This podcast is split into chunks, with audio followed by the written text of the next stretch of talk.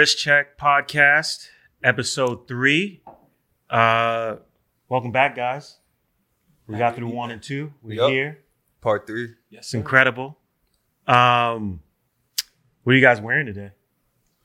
Start. Start with You got a Sean. good one Okay. on. Um, You got one of my favorite watches he owns on. so I'm actually wearing a vintage Breitling Colt uh, from the '90s. It is the grandpa to the um, Avenger. This is my personal favorite. Was maybe the second piece that I purchased vintage. Um, that definitely got me into vintage timepieces and appreciating them. Um, love the beautiful blue dial. Um, Is it matte? It does have like It a matte matte, finish on the dial. It's Matt. It's nice. Um, The strap is combos is where it's at for me. yeah, Yeah, yeah, yeah. so um, definitely love the uh, the white. It gives that blue that pop that I wanted it to um, to give, and it, it starts a lot of conversations. So um, definitely one of my favorite wears. That's what's up, man. It's beautiful. I'm wearing an undone chronograph. It was actually a gift from Rashawn a couple months ago. Oh man, you guys are Yes. giving each other gifts. We're besties. Watch watch gifts. So it's, I'm a- out the- it's I'm out their the uh, clip. It's their vintage inspired chronograph. So they call it the Killy. So it has this like crazy ivory dial with a red tachymeter, blued steel hands, and a Meca-Quartz movement. That's beautiful, man. So very reliable, tried and true. Can't go wrong. Yeah, those hands are shiny too. Yeah, right. That's fire. Yeah. Um, today, I I went vintage. I'm wearing my Elgin Skin Diver, um, matte black dial, day date window, um, tritium hour markers. It's got a um, broad hour, broad arrow, excuse me, minute hand, broad sword, uh, hour hand, uh, red seconds Yeah, hand. those are roulette day wheels, right? Yeah, yeah, yeah. No, no, no. It's all red actually. Oh, Yeah, Wow. yeah, yeah. The days and the uh, and the dates are all red. Um, PUW movement is a German movement, which is funny because it's an American watch. Yeah. This is from the late '60s, early '70s. Um, I love this watch. I got this at a time where I was in the market for a dive watch. Um, I was looking at subs. I was looking at like different um, vintage Omega pieces. Um, this watch kind of reminds me that I, I made a smart purchase Yeah. because it wasn't expensive, and every time I put it on, I actually really really enjoy wearing it. Was the was the price more what got you to pick that one specifically? The price was like a, a no brainer, and then I like the history of Elgin. Elgin's this company that was based out of Illinois. Mhm. Um, American brand for years, well respected. They didn't do too many sports watches initially. They were kind of like a, a gentleman's watch. Yeah, they did dress. That's- watches that's and pocket watches. Um, so this was towards the the latter part of, of their history before they sold. Um, they're still in existence today. Now they're a Chinese owned and operated company, Okay. but totally totally different place Yeah, I today say than they were in the whole past. 360 or 180. Yeah. Hundred percent. Um, so getting right into it, uh, there's some auctions that happened again. Yes, very crazy. Uh, Auctions. Super crazy. these, yeah, these were these were definitely crazy. Um, where do you want to start, man? Uh, maybe we start. Let's start with the the Phillips auction. Yep. Um, probably the least craziest of the of, of what's on our agenda today. The Omega Speedmaster 1957, reference 2915-1. $3.4 million. dollars. And it's funny. We said that's probably the least crazy. Yeah. yeah, yeah, yeah, yeah. Some big, uh, some big numbers. it's a pretty watch. It's beautiful. It's got a um, Lollipop seconds hand. lollipop seconds Tropical hand dial. tropical dial. Um, this piece is this piece is absolutely gorgeous. Um, Super gorgeous. It's like the perfect like patina too. it that's, is. That's real tropical. It's not like it's anything that's been messed with. Yeah, Yeah, it's a beautiful. It's, a beautiful piece. definitely uh, tropical and not uh, confused with corroded. Corroded. That's I mean, often, that's often the thing. that's often the thing. I think, um, you know, private dealers do get it confused with. Um, I don't think they get it A tra- confused. I think they're just trying to get it, trying to get it off. I guess you know it's there's always that confusion of what like a true, Yeah, sure. you know, patina is. Um, but There's there. I feel like there's always a point with vintage too, where it's like there, there's a point where patina goes beyond the character of the watch and Mhm. truly does become a a flaw. yes, And I feel like yes, in this case, the tropical dial on that is not a flaw. That thing's perfect. yeah. Yeah, this thing is absolutely gorgeous. Uh, three point four million dollars though. Nutty. A little Probably shouldn't crazy. be a thing, but it happened. It definitely did. Everyone happen. who owns a vintage Speedmaster is very happy right now. I mean, yeah. I mean, I've actually seen this I know you're one. I, I, I'm definitely happy. I don't own this one, but I definitely think it says something about where eyes are going um, in terms of what this watch means to people and Mhm. the potential increase in volume across Yeah. different references. yeah. Um, makes me feel good. Mine's is never up for sale though, so that one is that one's getting buried with me. it, you know, going back to um, an episode or two that you know I was I was speaking about just like auctions and you know the new way that watches are being appreciated and how they're being sold. Um, this speaks volumes. The same as what I was saying before is like you know I think the right guys are actually you know showing their appreciation with these high bids. Um, you know, we are very familiar with the typical the typical Rolex to Patek.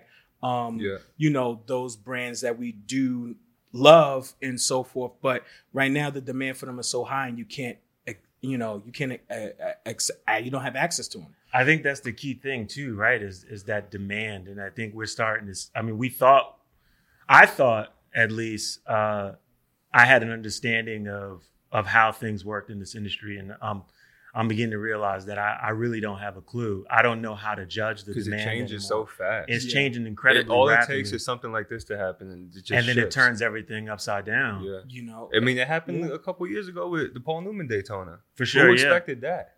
yeah. That's yeah, crazy. no, I mean, I didn't.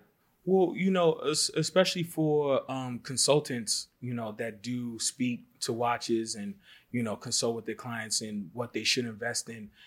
I think us having that insight um, and being ahead of the curve speaks volumes to the professionals and Yeah. things like that. Is like because the Omega Speedmaster, no matter what reference it is, no matter what year it is, the circa, the whole nine is like you need a speedy in your collection. right? Oh, that's just like that's Right. just like a if and a but. And yeah, you need one. If you're gonna collect watches, you need a Speedmaster. you know at with some this point. with this demand being so high you know you do have to resort to other brands of course but like this the the speedy is it I think it, um, for me and the the way most people describe it, um, I wore mines earlier this week and I ran into a dude and it's the same thing. It's literally like it's the only watch you need. Yeah Yeah, Like you don't need another watch. You might want other watches, but like this is the one that I know that under no circumstances will this ever leave it's, my it's collection. so iconic it's easy to drool over this dial too, but look at the bezel. yeah, The dot over ninety is still visible, it's Yeah. crazy. even with all that fading.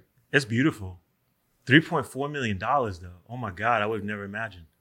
Yeah, I, I, even if I had the money, I don't think. I'd I mean, definitely a piece that you Speedy. should invest in, though. Like if if you know, even if if this went under, um, I mean, I definitely saw it selling and selling for a high price, but of course Yeah, I didn't. I didn't. Think, I didn't even think seven figures though. I didn't think a million dollars for a Speedmaster No. ever. no. The most expensive Speedmaster that I know of sold privately for just over a hundred k.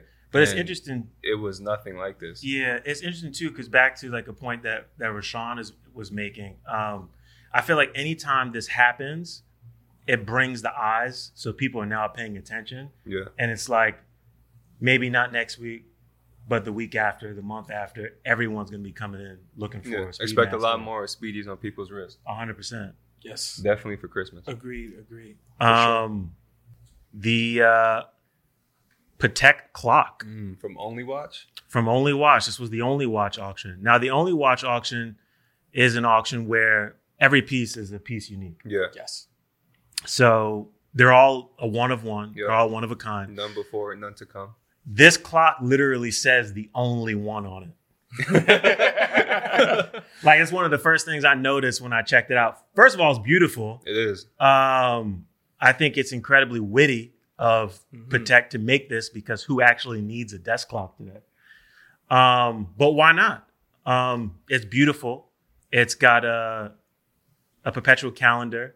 Yeah, there's a lot of complications. There's a lot on. of complications going on here. I feel like there's there's there might be several other ones that I know nothing about. There's a perpetual calendar, a weekly calendar. Mhm. That's what that red index is on top, where it says 44, Mm. 52 weeks in a year. So it's a weekly calendar. It's It's, a perpetual. Yeah. Uh, it's Leap a year. moon phase. Obviously, it has a leap year. It's perpetual, but it also has an AM PM indicator. That's Mm-hmm. what the left window is on the left side of the dial, where the date is. And also, the seconds are they stop right on the dot, so it Mm. looks like a quartz clock, but it's not. You wind it with a key. Nuts. Crazy. Talk about old school. How many This- copies do you get? Just one. I will hope one. It's crazy though. The inspiration. It's like, it's like a, a bigger version of a watch that they made for uh, for Packard back in the day. What reference? No idea. I can't even tell you. It was that was a one of one in itself. Yeah. that's sitting in their museum right now. The color of the dial is gorgeous too. Super it's gorgeous. it's uh it looks like a salmon dial. Yep, with that American oak wood too. I Yeah. believe it's oak. I know it's American wood. I might be wrong about the oak, but has gold, silver. Mm-hmm. Yeah. I mean, this just speaks volumes to, you know, Patek Philippe's amazing craftsmanship. Yeah, when Um, they go hard, they go hard. You know, like we we spoke about before, you know, the perpetual calendar is my favorite complication. So this is like a no-brainer for me. I'm digging it all the way. Yeah, I'm digging it. It was I think it was it was uh the high end valuation of this was eight hundred thousand. So that's the thing that bugs me about watch auctions. And we've had this conversation off camera so many times. They are never, ever, ever even close to They're being always accurate. they're always off. like, who's doing this? But that I mean that's the, that's that's the beauty of it too. Is like you know, oh, this is gonna go for what it goes for. Do you and think that's a bit of a like- dangling carrot? Nah, I don't know, man. Because it's like people who are bidding on this stuff know it's going to go for way over the estimate because they're willing to bet over the estimate. Sure. To, begin with. And on top of that, if you know anything about watches, you know this is going for way more than what You knew it was going to get a couple of M's. Yeah, it's a Patek. Patek at these auctions, Patek always bangs. They're always going for couple millions, not even not one million, not two, three million, five plus at least. And when you look at what's happened earlier this year, you look at the 5711 Green Nautilus, Right. and that's a that steel going watch. for almost a half a million Right. dollars. It's a steel watch. This is a piece unique. It's a clock. It's unlike anything they've ever made before. Mhm. Um, you expect this to fetch a couple million dollars. Yeah, Totally. So this sold for 9.5 million Swiss francs. so like ten and a half US So over 10 million dollars Sheesh. before buys premium. before buyer's premium, which Twenty is 25%. yeah. Oh my god. Um, Not only do you have to spend ten and a half to get it, you have to pay twenty five percent of that ten and a half to own it. I mean, could you imagine what that room was like? Yeah, it Like- had to be. Someone had to like. You can hear a pin drop in that room by the time that hammer hit. $10 million. Also, I love that they made a clock though, not a wristwatch, I love Yeah. that. because it made it like a. It's an important object. It's more than just something also- you can wear and. I also feel like it's a brand statement. Yeah, It's a, it's it's literally like um I'm trying to think of how to say this in the most PG way possible. Um but they they they they they flexed and and they put their uh they put their ego on the table yeah. Yeah. And said everybody else Yes. can just hold Of- this. of I remember. I remember. I remember.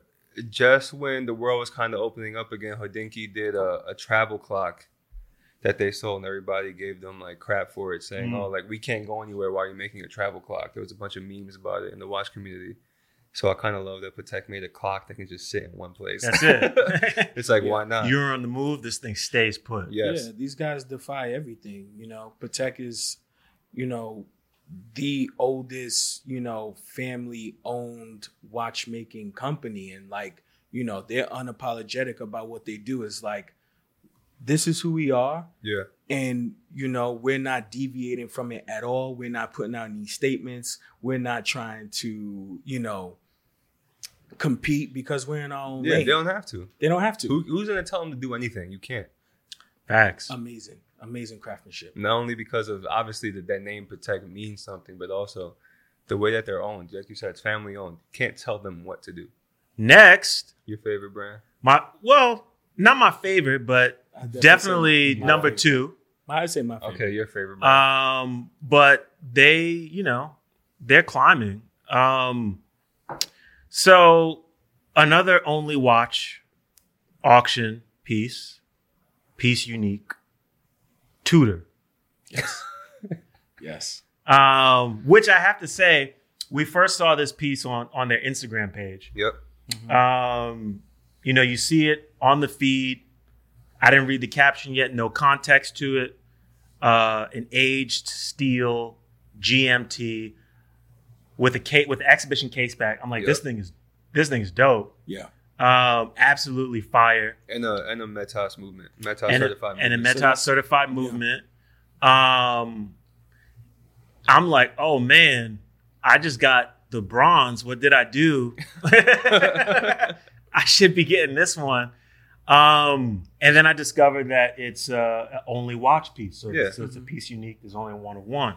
Mhm. So this piece goes up for auction. Uh, the evaluation was six thousand to eight thousand Swiss francs ridiculous. which is already high. But being a piece unique, Tudor's on fire. I'm thinking 15, maybe 20. I, yeah, I was thinking like twenty five. Yeah, like Yeah. I could see even that, but like yeah, 20, like, and that would be a huge win Yes. for Tudor. Um, I I kind of I'm still in disbelief at what this watch sold for. Um, Speaks volumes, man. I'll Say let it. one of you guys uh, uh, uh, tell it because um, I named all the other prices. I still can't believe it. Seven hundred and eleven thousand USD. dollars. Yeah. Uh, the a- most expensive Tudor. tutor in the world. Yes. Um, I mean, if I, I definitely have to give my two cents about Tudor. Um, I think it is a brand that is on the come up, still a little bit, um, you know, undervalued. But um, After this, uh, no, the reason the reason being is because you know everyone still kind of looks at Tudor in the light of being the little brother to Rolex, um, which that really isn't the case. Like these guys have parted from Rolex, you know, for quite some time, and they've been able to be innovative. They've um, went ahead and have done crazy things just with like this age timepiece here. Um, doing the master chronometer um, timepieces, which only um, Tudor and Omega carried this the movement. certification. So the yeah. Meta certification is one that is like highly, highly respected in the watch community, um, and for them to to be the only brands to carry it in the watch industry speaks volumes. This this has me thinking though, if Tudor's doing Metas movements at, you know, a 4K price point for the GMT at retail, that makes you think Rolex eventually is going to come around and do the same thing, and probably raise the price. New know. movements, they have to do new movements soon. Do they? Yeah, why not? I, I mean, the same they- reason why they're they're they're, they're, they're not going to do an age steel watch. Well, they won't do an age steel watch, but I mean, aesthetics are different from you know from the the movement. That's literally what drives the watch. You should want the best of the best for your I, brand. I would feel think. you, and and I would love to see uh, Rolex do that. I I just don't know if they're really willing to do new things. Probably because they don't have to, to be honest. Exactly. Well- it's like you know, Mhm. and they have the Tudor arm to kind of do that. Yeah. You know, under the Hans Wilsdorf Foundation. Mhm. Um, but Jesus Christ, seven hundred eleven thousand dollars for a Tudor Black Bay Rightfully so. GMT. I'm going rightfully Um, so. Yes, I'm saying rightfully so. you know the the the uh, the Pepsi GMT that they have retails for Um, bracelet, like just, just over over 4K. 4K. Yeah, it's like Mhm. four thousand fifty. and you can get one right now for under 4K, yeah. Right. brand new. Yeah. right? It's it's trading less than retail. Um, and here they come with this, and and boom. I'm curious how the brand responds to this. Tudor is, from my perspective, it's it's what Rolex used to be, right? Yeah, I, I and agree so hundred percent. they're doing they're like we do tool watches we do them really well they're they're taking an artistic approach um, to some of their newer models and they're trying new things and i love it i think it's great i mean i think this watch is awesome Mhm. um, but i'm curious to see how they respond to this because this is a business And at the end of the day, I know if if if I'm running Tudor and one of our watches sold for seven hundred thousand, the prices are going up. Yep. Not only, but if, Yesterday's it- it price was is me, not today's price. If it was me, I'm Not saying- today's price. I'm saying, what's next? Well, yeah, exactly. Or So- we, what, what are we doing else that's like this, and more people can get their hands on? So this is what I would say. Um, you know, kind of piggybacking on what you're saying as far as, you know, if I was running the show, I think Tudor is to, you know, stand your ground. Continue to do the great things that you guys do because, you know, your pieces are obviously being appreciated. It hasn't reached, I think, the masses yet. yeah. Um, but you know, with the master chronometer timepieces, um, this is the first time when we are seeing a Metas um GMT.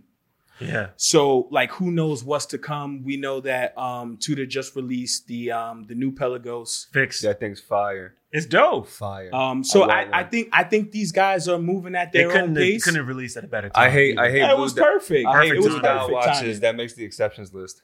You hate blue dials? Yeah, that makes the exceptions list. There's like five watches on there. That's Hold making on, it. man. What? A, what That's a good one. That's a good one. We're not counting that. That's vintage. New new watches, modern watches with blue dials. I don't really care for. yeah. But uh, I have a short list, and uh, the FXD made the short list really fast. I mean, respect. It's uh, I've been looking at the Pelagos for some time. Um, the left hand drive, I think, is still probably the one for me. Okay. Um, I do like this version better, though. I think the dial is clean. Um, I love that it's more navy. Yeah, Um, I like the absence of the date. Mm-hmm. Um, personally, I don't like Mhm. dates. Uh, well, I me not say I don't like dates. I like dates dates on watches, but I feel like the Pelagos didn't necessarily need it. yeah, it's a dive watch. You don't You need It's a it. dive watch, and a dive watches dates complications kind of confuse me, with the exception to the one that I'm wearing, obviously. You know what's funny? I, what I will say is this: I agree with you about the cleanness of a no date, but until you need a Until you need the date. you. Oh Until you need the date. God. There are times, there are times when I'm wearing another watch that I have with no date, and then I look at it, I'm like, damn, what date is it? what date Yes, is it? Damn. exactly. And the funny thing is, like, of course, like you know, we have our phones, we resort to our phones, we look at our we're, phones we're every wearing day. the watch. We want But to use the the watch. Of course, and it's like at the same time, like I know what the date is, but you still resort. No, you to- forget it. I forget all the time. Well, no, I'm saying more in the retrospect of like you see it every time you unlock your phone. Yeah. So Sure. you know what day it attention is, to it, but you just resort to your watch That's if you wear it so well, much. if you're looking at your phone for that reason, there's too many distractions on the phone, though, right? Because if you're looking at your phone, you probably have ten notifications. You're gonna look at the date. No, you're gonna see what whoever texts you first. Sure. yeah. With the Sure. watch, it's like that's kind of the purpose. That's why I'm wearing it. Time and date. Sure. Respect.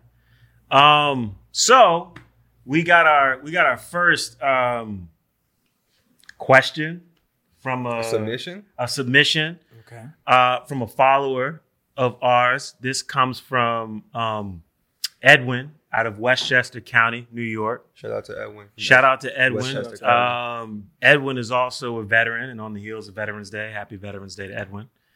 Uh, but he had a couple of questions for us. So we're going to get into this and uh, see what he has to say and check it out. Wrist Check, I have a few questions for you guys. What are some brands you think a person that is new to collecting watches should look or get into? What are your top five iconic watches or watches you would love to have in your collection?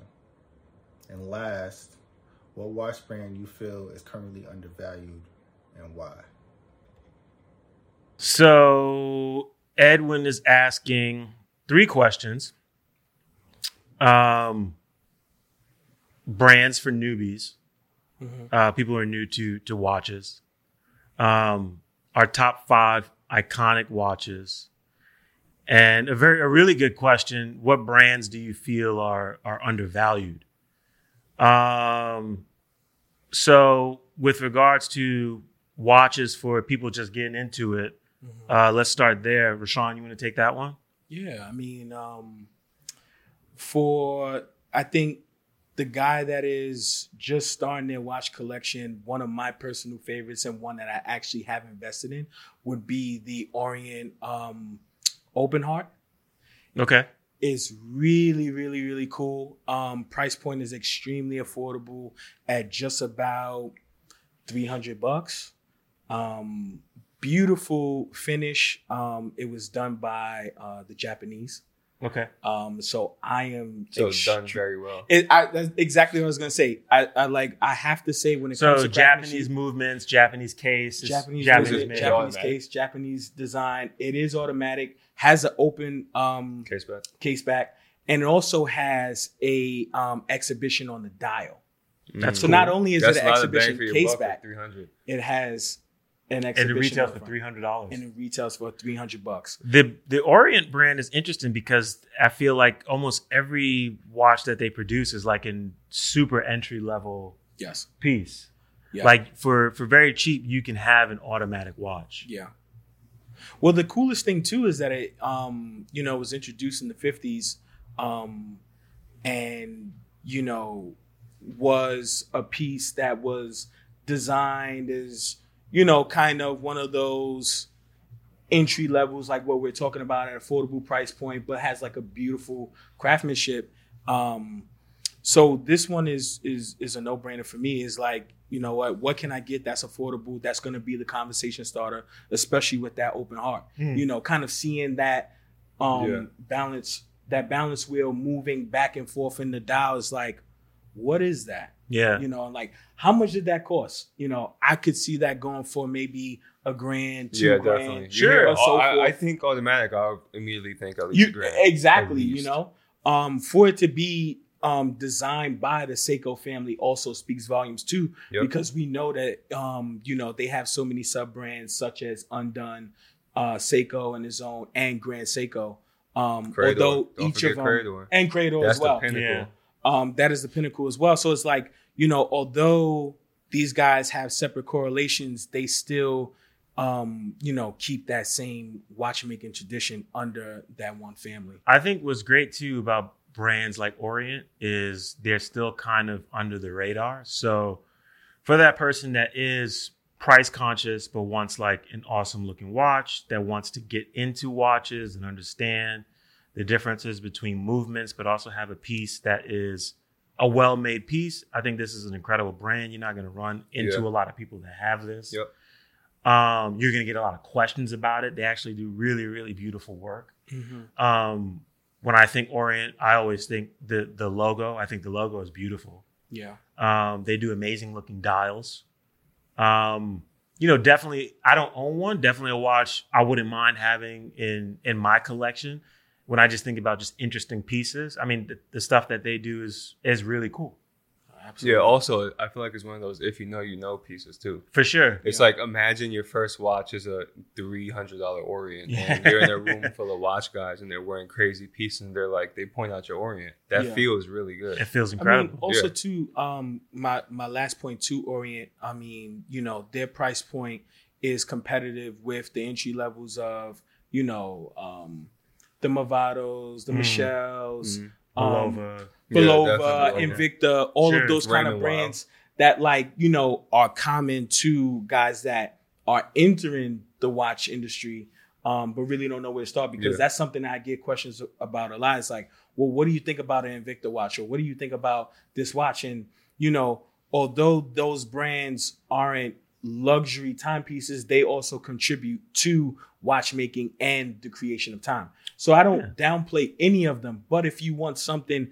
that has a little bit more novelty and um, gives a little bit more contribution to watchmaking, I would go Orient. Respect. Um, how about you, Ben? I'll pick Longines for this one. Respect. I I am a fan of Longines. Yep. Especially the more the vintage looking stuff, Mhm. the heritage collection. But we have a conquest pulled up. I feel like more people will kind of go for the conquest. You know, the It's a solid conquest. piece. Yeah, the conquest might be the everyman's watch. Mhm. It's on the bracelet. The dials are great. Usually, you know, black, white, Mm-hmm. silver.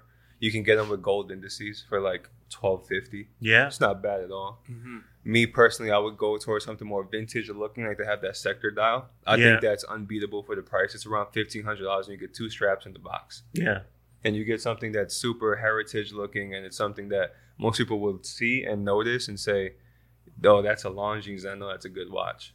And and Longines makes solid pieces. I mean, you're talking about It's a Swiss made watch. Um, this is a watch where if you buy it at almost any price point, I think they start at around like 950, Yeah. maybe a little less than that. Um, and they can get incredibly expensive Sure. too.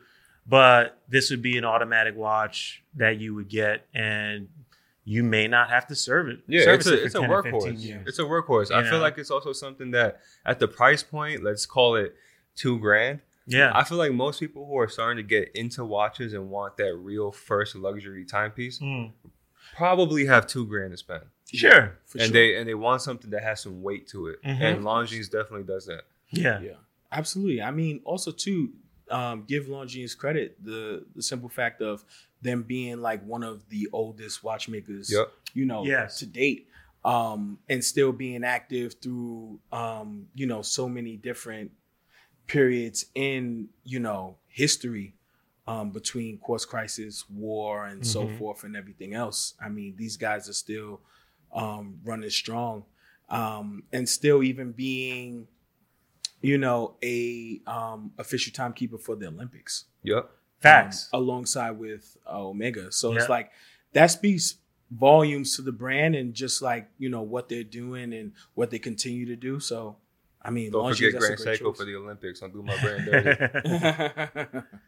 um, for for for Edwin's question in regards to um, brands for newbies, um, I'm gonna go with Unimatic. Great. Them. I'm Um, a fan too. I'm a huge fan of Yeah. what they do. Um, they're very simple. They have a minimalist aesthetic. This is a brand that's not that old. They're, they're fairly new. They started in 2015. They're infants in the watchmaking. They really industry. are. They're babies. Uh, two Italian uh, industrial designers.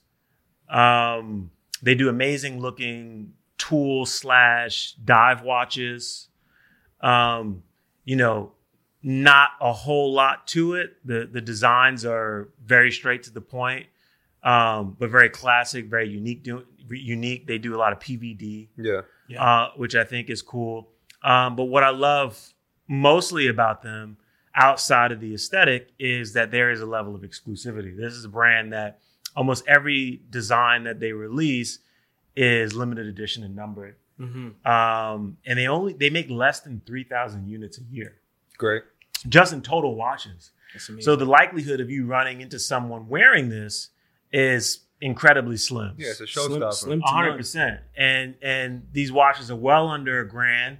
Um, they do have some that touch a grand, um, but most of the designs you can get for around five to six hundred bucks.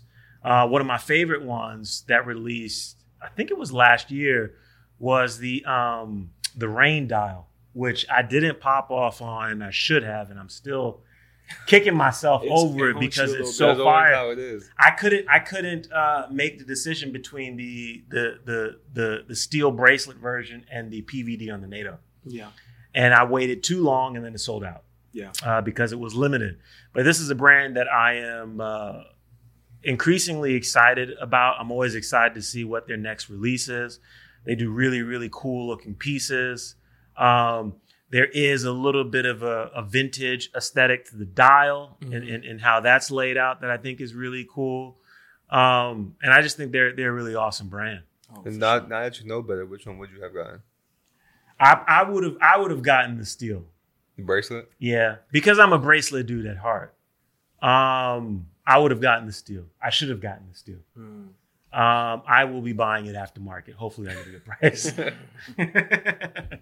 Yeah, no, no, no. It's super, super cool choice. This, rem- this looks like something like if you asked an architect to design a watch, what it would look like. yeah, and I'm I'm into that. Um, I am a fan of th- the way that I. I mean, I love watches. I love history. I love all those things. But you first get me with aesthetics. Yeah. I'm a design guy. I think I'm I an think the art three of us are like that. Yeah. for sure. For sure. Um, and they definitely check those boxes. Yeah, I mean, also too, like the fact that it is extremely limited and numbered um, speaks volumes, and you know, at least you can walk down the street and not bump into somebody wearing the same watch as you. It Yeah. starts the conversation. Somebody's like, "What are and you And it's wearing?" just a fun watch. Yeah. This Yeah, is like a watch sure. that I would take on. They make pieces I would take on vacation. Yeah. I'm not worried about anything happening to it. of course, I know it's going to look better if I, you know, bang it or scratch it up. It's going to look cool. purpose it. Um, Purpose it. yeah, I mean, it's super utilitarian. It's super minimalistic. It's just like, it's just a beautifully designed piece. To but the then point. also, if you if you see somebody in the street wearing this, because You're gonna have a- so few. Simpatico. Yes, It's, it's like welcome to the club. yes. 100%. It's For like, sure. you know, If you I'm know, with know. you. If I want to be you your know. friend. let's get a beer. Yeah, for sure. So top five iconic watches. Um Rashawn will kick it off with you again. Yes. Uh what is what is a watch that you uh and give us two. Um you know, I know you're a huge fan of of several different brands and Mhm. you know, you consult a lot of guys and you help them build their collection. Mhm. What what does Rashawn want in his collection? What's a must have? Um, so the two must have, I have to say, I'm going precious metal all the way. Okay. Um, Not mad at you for that. num- number one for me, I'm going 35 millimeter, um, solid gold, uh, Cartier Santos. For the medium size, not the large. Not the medium. I mean the medium. Yeah. Yes, I'm going medium, not the large. Why? Um, I'm a fan of smaller cases. I wear smaller cases. Um, one of the watches that I wear the most is a 34 millimeter watch. How, what's the millimeter of the of the medium? Thirty-five. 35. That's 35. Yeah. That's So it- cool. The large is uh, it rounds up to a forty, right? Yeah, it's like a 40. Yeah. But see, the 35 thing, is cool. the thing about the thing about this piece is the fact that it is like a square, Sure. um, and not rectangular. So it doesn't make it long. It makes it very Yeah. wide. It, it fits your wrist better. It If it's fits smaller. if it fits your wrist the better natural shape smaller. of your wrist is a square, so it makes Um, sense. so so this for me makes sense. I see myself legitimately, and you guys know I like to travel a lot. Like I see myself on the coast somewhere, um, like literally, like this is retirement watch. You rocking it I'm the like beach? I'm about 60 years man, old, Rashawn. seventy years old. This okay, so this I'm- is sticking with you for a long time. Stick with me for a long time. I'm, Oh, it's All right. gold. It should. I'm I'm rocking this, you know, until I go on the ground. Legit. what I love about gold watches though is that when you do own them for a long time and they get beat up They and scratched better. up, they look amazing. Yeah. They really do. For sure, for sure. This this definitely screams novelty to me. I mean, also being like the first wristwatch ever made is like, Yeah. why would you not? Pat, patented world's first wristwatch. Of course, Cartier like why would you, why would why wouldn't you want to go down with this? This Sure. is this is awesome. Okay. This is Grail Watch for me. Respect. And you go yellow gold for sure. They make a rose gold. They make a rose gold. I'm going yellow gold, and I'm gonna tell you why. Why? Let us know. Because my second watch is rose gold. Oh. Okay. So so so you know we spoke we spoke about Diversity. rose gold. We spoke about rose gold Sure. in previous episodes, and we spoke about how we thought it was a trend, and you know how um you know I we believe it to be here to stay. Is it a Patek? No no no. Uh-oh. I'm, I'm going Rolex. I'm going Rolex. I'm going solid rose, Everose gold, GMT Master 2. Um, this is my watch that I'm rocking when I'm, you know, established, when I'm still young, I'm still ripping this and is the running. flex. I'm still traveling because you guys know I love to travel. Yeah, this is what you got to take for you on the plane. This is what I'm taking on the plane. Um, I don't know how many times I got to mention the plane, but I'm taking this on the plane. I mean, with that on, you can say as many times as you want. like, I mean, for sure, you know, the rose gold um is that pop of color. It complements everyone. Um it, it just it just it just ugh. Yeah, It's that's- one of those. that's- It's, that's that's, a what great it way gets to though. It explain just it. gets you know what I mean? Um, I I love it. I, I get very very excited when I speak about this piece. Um, I was very fortunate to to offer this to someone and. And they had the same exact They're reaction so I did. They might have actually so made the same growl I did. They were like, and I was like, so "Yes, this is it. This is it. Rolex's Everose Gold is probably undefeated when it comes to color. Yes, gold. for sure. The next best thing for me is the red gold from Omega, but Yeah. this something about the Rolex just takes it. Yeah, yeah, yeah, for sure. I love the bezel on this thing too because it has like a uh, like an ombre kind of like Yeah. gradient thing happening, Black and brown. which is kind of cool. Mm-hmm. That uh, pairs well with the the Everose color and then the black dial. Yeah. Um, I think it's cool. I mean, it's- it, it's definitely you know I've known you for years. This is definitely you. Yeah. There's no question about that. I could definitely see you with this piece. it definitely um it makes me speechless. So if Yeah, I, I'm you started growling. Literally can't I just talk. started making sounds. That's hilarious. Uh, ben, what do you got for us? Up first, Yeah, day date. day day. Okay. Has to be Okay, a day you want a When I think when I think watches, I think day day. Specifically, you want to talk about Rolex. Obviously, everybody goes crazy for tool watches: Submariner, GMT, Sea Dweller, Milgauss, Mhm. Explorer. I go straight to the day date. I think hands down, this is the most iconic watch of all time. really Yes, of all time. more so than a Yes. speedy. Yes. Wow. The Speedy, more important. I think it's an important object in history, not just for watches, but for the history of, of our country, right? Yeah, The history of space. sure. But when it comes to watches, I think the day date is the most iconic thing. well, the president also it it re, it it commemorates success. Mhm. It Yes. resembles success. Yes. Like Everyone if you who- wear a Yeah. presidential Rolex, Yes, you made it. you made it. So Every- man, it doesn't everyone- matter. It doesn't Everyone matter. who got that big paycheck, got their Sure. own business, got Yeah. that first big something. of course, handed it down or dated. not, handed down Yeah, or not. They got it. If dated. you wear a president, yeah, And the reason why is because it's been the only watch that Rolex has ever made since its inception in the 50s that's always been solid gold. yes, That hasn't always been true. yes. Yeah. It's so funny too because I have a I have a good uh friend of mine that he wears a president. And, you know, we we we mock him. We call him Obama. Good. Good. And also, personally, I would go, we have the picture pulled up. I'd go yellow gold, black dial all day. Yeah. The so I actually contrast tried one of these on gold is today. Great. And you felt you felt special. You felt powerful, didn't you? I felt like Thanos. See? Yeah. like I had all the Infinity And all the Stones. Infinity Only, Stones. only a day day could it give was you that nice. feeling. It was all gold, champagne dial. It was very nice. Yep.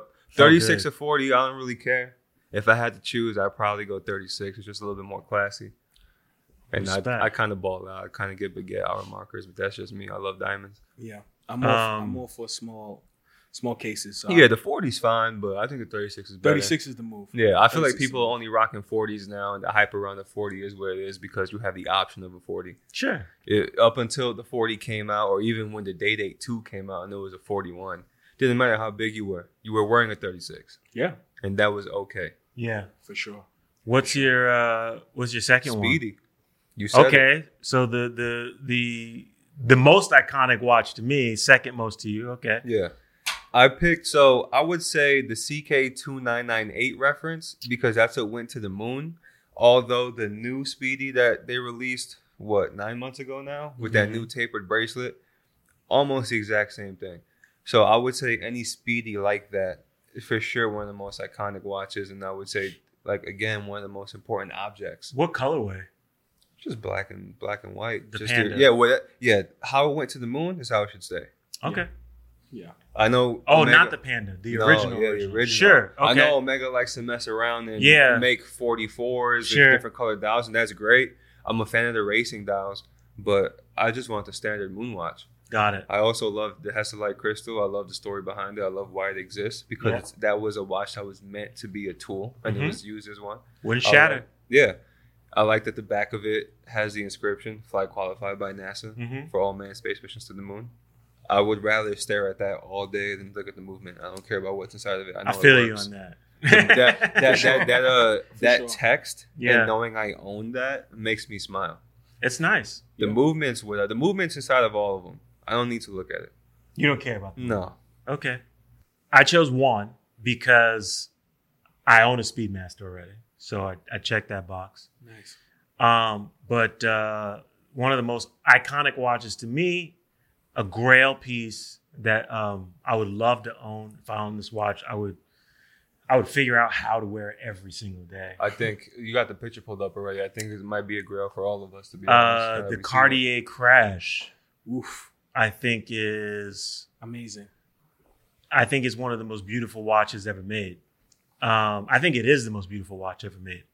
Well, just the history and how it was made. I mean, yeah.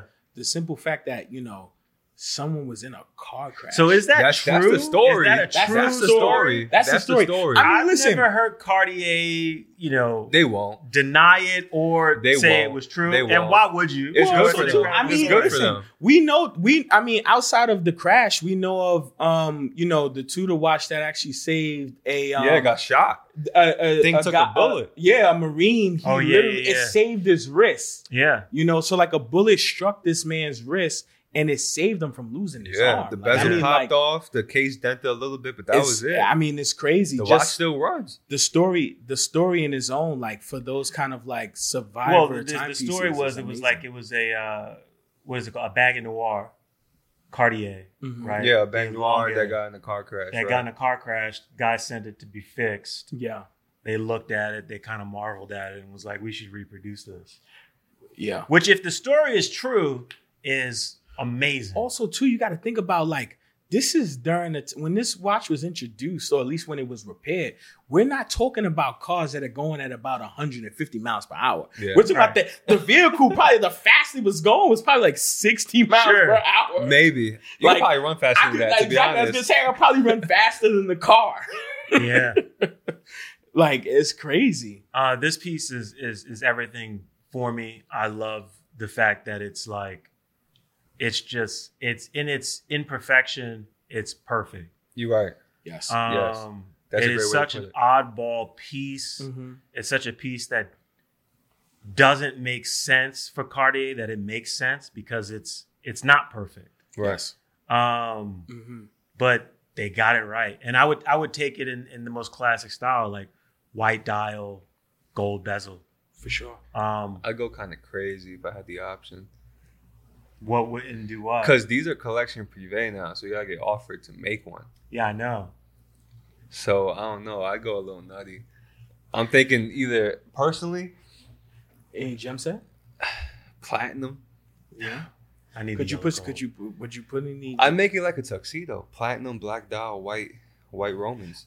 I'd make I it like. feel you I'd you make on it like a chandelier. I, I, I'm, What I'm, diamond? Diamonds bezel? Di- Diamond case? diamond case. Woo! I'm keeping it OG. I want. I want the original. That's what I want. Well, you know, um, the coolest part about the crash is also this is like when Cartier actually decided to manipulate shapes. Yep. Mm. Um, so this was this was the first piece that they actually decided to go ahead and say, well, you know what? If we could do this with this watch, what can we do with other watches? Um, which like speaks volumes and also is a great contribution to time because you do see it in other brands and what they do when they create these funky um case shapes or you know they have like this obscure like the same as like maybe even like a De Bethune. Well, because yeah, Yeah. Cartier is such a serious brand with real history Right.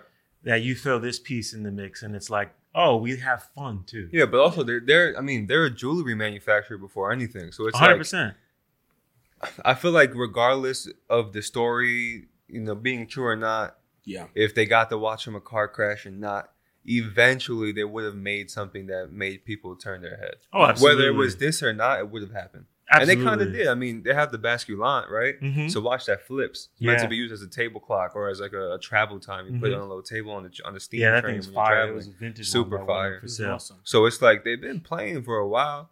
They do that dual time uh, Tartuga now, where it's like two crowns, two different time zones on the same dial. So it's like it's in their DNA. Sure. But I believe it started with this, and it it kind of fell into their lap. Yeah, For sure. yeah, that's my Grail piece, man. For sure. Um, great, great piece. moving Great along. Uh, his next question was, "What brand do you feel is undervalued?" Um, this is a really good question. I'm gonna let Rashawn take this first. Um, I know you guys. We we were, we were talking offline, and um, you know, you guys gave me slack when I said that. Um, I feel like Tudor is underappreciated. Yes. um, I think you know for the guys that do know the brand, uh, for watch enthusiasts, um, they may disagree, um, but that's what you know, we're here to do is to provoke thought, to kind of challenge these kind of um, questions and and speculations because I feel like you know Tudor rightfully so um, is getting the recognition maybe between this year and maybe last. Mm-hmm. Um, but outside of that, everyone knew Tudor to just be Rolex's little brother. Um, you They- know, you they offer knew them to be the Black Bay 58. Yeah. of course. So like until the Black Bay 58 was introduced, no one really wanted to touch a single Black Bay.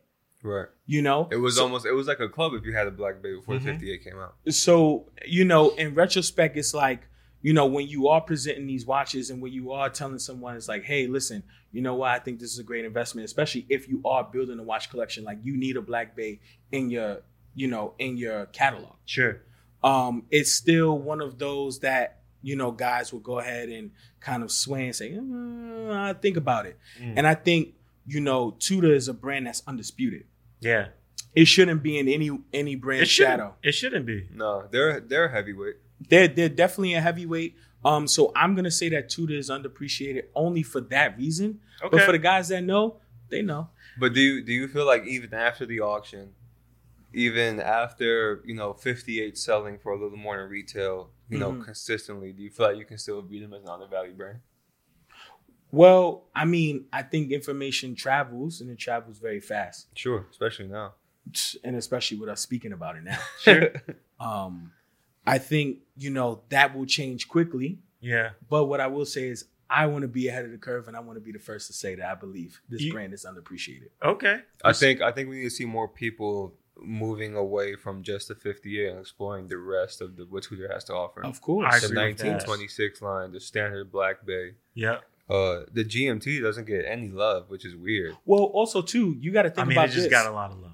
So I mean, now it did. Now So- it did. so but to I'm, I'm speak- talking about the Pepsi specifically. No, so now, so now this is what this is. This is why I'll say that Tudor also is underappreciated because the home plate, right? Sure. The original home plate yeah, chrono, that thing's that thing bangs. it goes crazy, right? Yeah, it, goes, crazy, on the secondary market. auctions. It goes crazy on the secondary market. You can probably get one, maybe depending on the the the dealer, between fifty to eighty thousand. I have I have seen the home plate in the grade dial sell for six figures. Now this is the Really? craziest. Yes. This is the Yes. craziest part. This is the crazy part. So I have a seven, like if I have the availability to a 70s repro, and I'm like, hey, you know what? You should invest in this because this is where it stands in the market.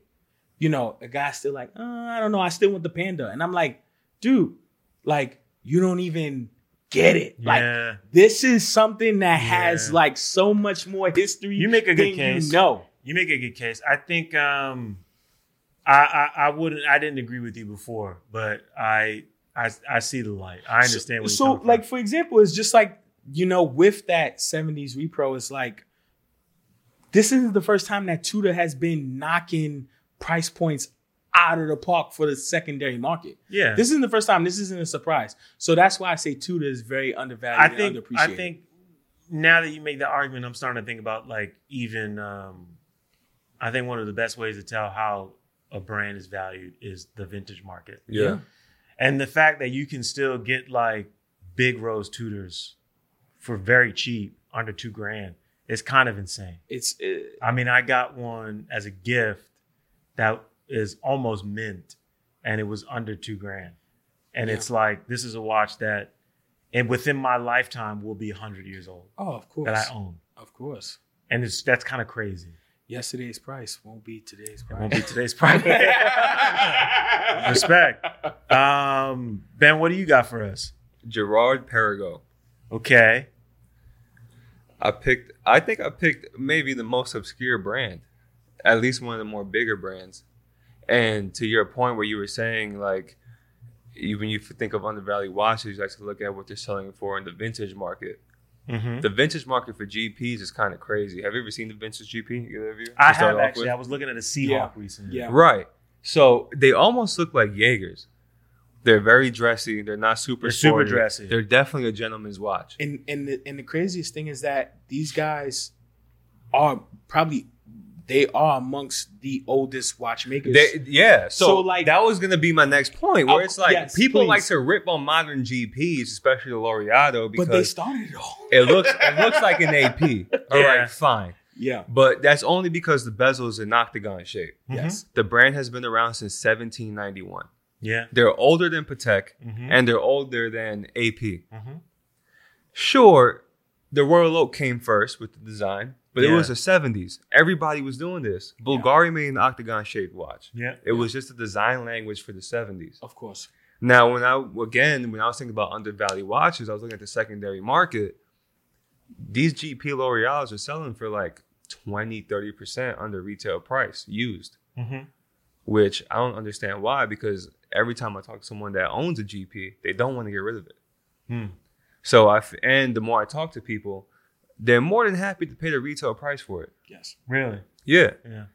So when I see people wearing it and how they talk about it, I don't get why they're so undervalued. I feel like when people really get to see them and experience them, put them on the wrist, I feel like they change their tune real quick. Interesting. And as long as they can get over that hump of on the used market, they get this for you know twenty percent less. I it's mean, like that I- shouldn't matter if you're buying what you like. I think that's the point though, because that's kind of how that's kind of the lens that I think even us at times are seeing things through now, and it's the secondary market, Yeah, and that's kind of what Yeah. navigates and directs the the conversation, right? W- w- how you value something. Whereas like just a few years ago, it's like the idea of like selling your watch was only if you needed the money. Yes. right. It wasn't to like Yeah, turn now it's an investment, profits. right? It's a profit. making an investment. So the relationship is different now, and because of the craze with Rolex and and Pateks and APs and people's you know inability to have access to them, um, I can see guys sort of saying like, "Well, I need to be on the in crowd. Let me see if I can flip this and get some money together to get the other thing." Yeah, Yeah. sure. Well, also too, like, I mean, let's not forget, um, you know, Girard-Perregaux's contribution to watchmaking in his own. Yeah, You know, these guys created the first exhibition case. Period. Yeah. Mm. So exhibition case meaning skeleton. Of Yeah. course, that is the slang. But um, you know, for everyone that's like, well, you know, what is the history to these guys? I mean, it also starts with, you know, the simple fact that it was started by a husband and wife duo Right. um, in its own. Like, you know, it, it speaks volumes. And, you know, when you get educated with these brands and understand like their contribution to watchmaking, I think you appreciate it a lot more. So, Ben, thank Yeah. you for like the way really the way that that they make movements, I mean, they make beautiful Special. movements. Just go on their website and look at the Infinity Collection, Mhm. please. Everyone who listens to this, please do that. They are beautiful watches. That's number one. Number two, the use of materials is insane. The watch you just had pulled up was an absolute light in the black and blue carbon. yeah. I saw a blog on Instagram talk about a G Shock using a quote unquote all new material with carbon fiber and glass. GP did it first Sure. two years ago. Of course. It's not all new. It's been around. Yeah. Yeah. So not only do they innovate, they start trends. They start trends. They do start trends. and they make beautiful watches. They do. On top of that, people who collect GPs or who are really in the know about the brand, Mhm. they love them. They probably have some of the most enthusiastic collectors I've ever met and spoken to. Mm. They just dropped that new uh, chronograph collaboration with Aston Martin. yeah. The official word that I've been given is that that thing sold out in six hours. Wow. Yeah. 160 pieces gone Mm. in six hours. Yeah. So people obviously love the brand and they're not going anywhere. So if you want something cool, different than the norm, look into GP. Yeah. Respect. For sure. Um, my selection, um, definitely a lesser known brand. Uh, I feel is undervalued simply because people aren't really paying attention to them. Uh, the the the people that I that I know that know about these are watch dudes um, who are looking for something interesting, something new, something fun. Uh, that brand is Autodromo. It's a good brand. It's a great brand. Uh, Autodromo started in 2011, Mhm. I believe. Um, industrial designer Bradley Price uh, is the gentleman behind uh, the creation of this brand. This brand is not. Uh, what's interesting about this brand? They're not simply a, a watch company. They're actually a lifestyle brand. Yeah, they make they make uh gloves, driving gloves. They make driving gloves. They make motorcycle. Really sunglasses. um, but they, their primary product are are their watches. Yeah. And what he does is he recreates these watches that are inspired by um, automobiles. They're Yep. inspired by cars. They're inspired by historic races. Um, they're beautiful timepieces. Um, he doesn't use any any any stock parts. I mean, they're designed from the inside out by him. Uh, they're beautiful. If you are someone who is very much into design, very much into aesthetics, these things are gorgeous and they're fun. Um, and what I love about them too, I think the most fun and unique thing about them is how you tell time Yes. all the dials are really unique. They're not super traditional. Um, you kind of have to look at it a little bit and figure it out. Totally. Um, and that's what's kind of cool. One of my favorite ones that was released recently uh, is the Copper State 1000. Um, this piece is awesome. It was a commemorative piece that was originally released um, to commemorate uh, this actual race. Uh, originally only offered to participants in the race. They opened it up and and and released it to to the public for consumption. Mhm. Um, I'm a fan of of of race racing or rally watches. I like the aesthetic. I think design wise, um, the 1960s really speak to me. Um, you know, there's so much that happened historically, uh, but also when you when you talk about design, everything from from automobiles to to fashion, um, it kind of resonates with me. Autodromo is a brand that I've been excited about for a really long time. Uh, I think the Copper State 1000 uh, will be my next purchase. That's how passionate I, I feel about Wow. them right now. It's awesome. But do you have an idea which one? It's going to be the copper one, the copper dial. Definitely, they do a blue ice, Yeah, ice that- blue I dial. like that That's kind of dope too. The ice blues though. Um, copper kind of checks that box for me. You know, you know my love and, and, and affection for bronze. Yes. Uh, it's right there with it. I think it's gorgeous. Um, I love that the dial looks like a speedometer. Yeah. Uh, I think it's just super cool and unique, and I can see myself having a lot of fun with this. You know to to piggyback on what you're saying um just as far as you know a lifestyle watch brand i think that's something that we don't really find often Mm-hmm.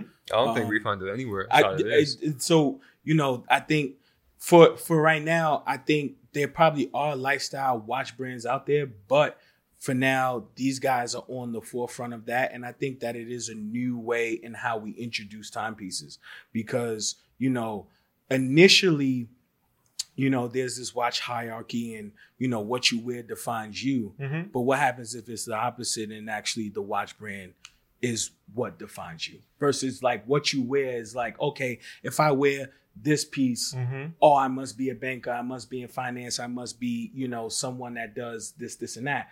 But what happens if I wear this watch and you're like, oh, so you must appreciate X, Y, and Z? yeah. Yeah, you have a you has a, you have a sensitivity to design Of course. uh, and aesthetics, and that's Of what I think rings true with with what Bradley Price has done with this brand. Uh, this is for someone who has those sensibilities. Um, it's innovative for sure. it's it's innovative. It's it's beautiful. Um, it's incredibly warm and light. Makes you feel good. It's serious but playful all at the same time. and affordable. Uh, it's super affordable. Yeah. Uh, I think All this under watch thousand, retails for right? like this one reaches I think for like twelve or fifteen hundred. I think fifteen hundred for this one. which is still fair. That's Which is super still fair. Um, you know, but just from a design perspective, I think that it's it's incredible. Um, I I don't I don't I haven't seen anything like this. I agree. Um, I think it's awesome. Yeah, I think more people should pay attention to what he's doing. He makes beautiful pieces and sure. he's building an incredible brand. Yeah, So that's my selection. that's awesome. Picked a Um, good one. Next and and last, indie brand of the week. This is something that we were talking about. Um, unanimous decision Yup. on who we would talk That, about. it was an easy one. It, it Yeah. was an easy one. This brand uh, actually just released a new piece uh, several days ago. Mhm. It sold out in three minutes. fire. Fire. Studio fire, fire. Underdog, Underdog with a zero. yes. Um, the chocolate chip, Yup, mint Watch. chocolate. mint chocolate. That's the one for me. Crazy.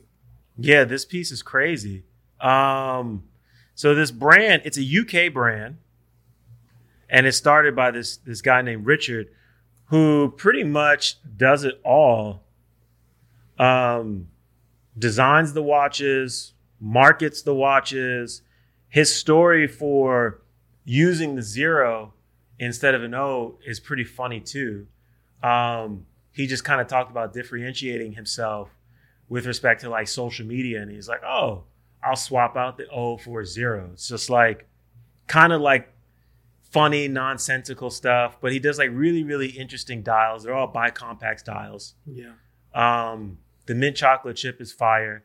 He released earlier this year a watermelon dial. There was also The eggplant. the eggplant dial, Crazy. Yeah, that which actually crazy. ages. that might be my second favorite. It's made out of real eggplant. Yeah, the, The dial's made out of real eggplant. eggplant. and wrinkles and looks it's crazy. it's it, it it looks like a purple textured dial uh when you get it and then as you wear it the dial actually wrinkles Yeah. it's insane This also this this to me, you know, speaks to just the volumes and the creativity. It's like when you think that watchmaking is done, it's No, something never else comes up. done. Something if you think if out. you think that an iPhone will replace your Yeah. watch, No, you are will. sadly it mistaken. never will. Sadly mistaken, and like you know, studio. I mean, these guys are these guys are crazy. This guy, Word. this, This one, guy this guy, crazy. this single guy, he's is crazy. Like the movements I mean, are also super pretty. they're beautiful You know- um he's he's doing exhibition case backs these are all manually wound movements yeah, um you know i think in the same spirit that i i i, I appreciate uh autodromo for um i can appreciate studio underdog uh in a completely different way but it's the same spirit right and it's like we're just trying to make something that is that's fun we're trying to make something that's beautiful something that looks good it's Mhm. aesthetically pleasing Mhm. um, in the case of Studio Underdog, something that is not serious at all. Like collecting watches doesn't have to be this serious task that people undertake. That it's like I gotta get this and check that box and do this and Yeah. do that. It's like, dog, you can have fun doing this. Like I remember my the first watch I got was a Mickey Mouse watch when I was a little kid. I loved that thing. That you know, this kind of speaks to me and resonates with me on that level and reminds me of when I was a kid.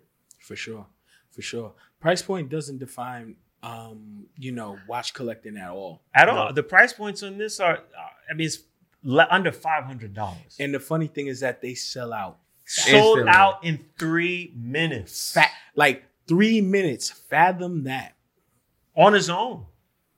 You listen. no distribution in channel. three, You gotta buy three it minutes, directly in three him. minutes, you can't even put in your address. I was gonna say, yeah. Please, It takes three minutes to go to, to go to the website, pick the watch, put in your sh- uh, shipping and billing details, and press purchase. I mean, they literally amazing. have no watch for sale right now. They've sold out of everything. That's They amazing. sold out of the mint chocolate. The watermelon has been gone. The Yeah, Desert Sky, yeah, which I think is gone. probably one of the, the best looking dials that that that they have. Mhm. Um, Also, I love Yeah. in the in the bicompax, the the dial on the right hand Mhm. side has three different shades of the same color. yeah. yeah, The deal is There's this some too. real is like serious stuff going on here. you know for these for these independent brands and these micro brands and these brands that are you know creating these timepieces at this at this time Micro at, bands are up at next. this at this price point you know you don't want to be late to the party I think that's true. it's I going mean, it's going it's going to turn i think it's going to be you know the vast majority of people cannot afford a Rolex. Um, Yeah. You know, Tudor at some point will be far out of reach. Even- Omega, the yeah, of same. All of these brands, and it's like as as the market grows and as more people enter the market, um, it's the micro brands that are going to win because they're the most accessible. They're the lowest hanging and fruit. also too and ultimately, not everyone who collects is going to be like super serious about it. It's just I just want a really fun timepiece. yeah i was i'm i'm, I'm sorry i didn't mean to cut you off No, no, no, it's okay. Um, but in that retrospect, it's like, I mean, how many of those questions, like across, you know, this um this table, where someone goes in and says, "Well, what's a good watch to buy? Mhm. What's a watch Yep. that I can buy that I can afford? Yep. Because Especially at Flat out, point. you you can't go ahead and tell someone that's building a watch collection is like, yeah, buy that watch there for about five to ten thousand mm-hmm. dollars. They're like, hold on, hold on, hold on. I don't got 10k to spend right now. Granted, but it's like, but why am I spending 10K? Some people just don't understand it yet. So it's like, well, you know, okay, how about you invest in this?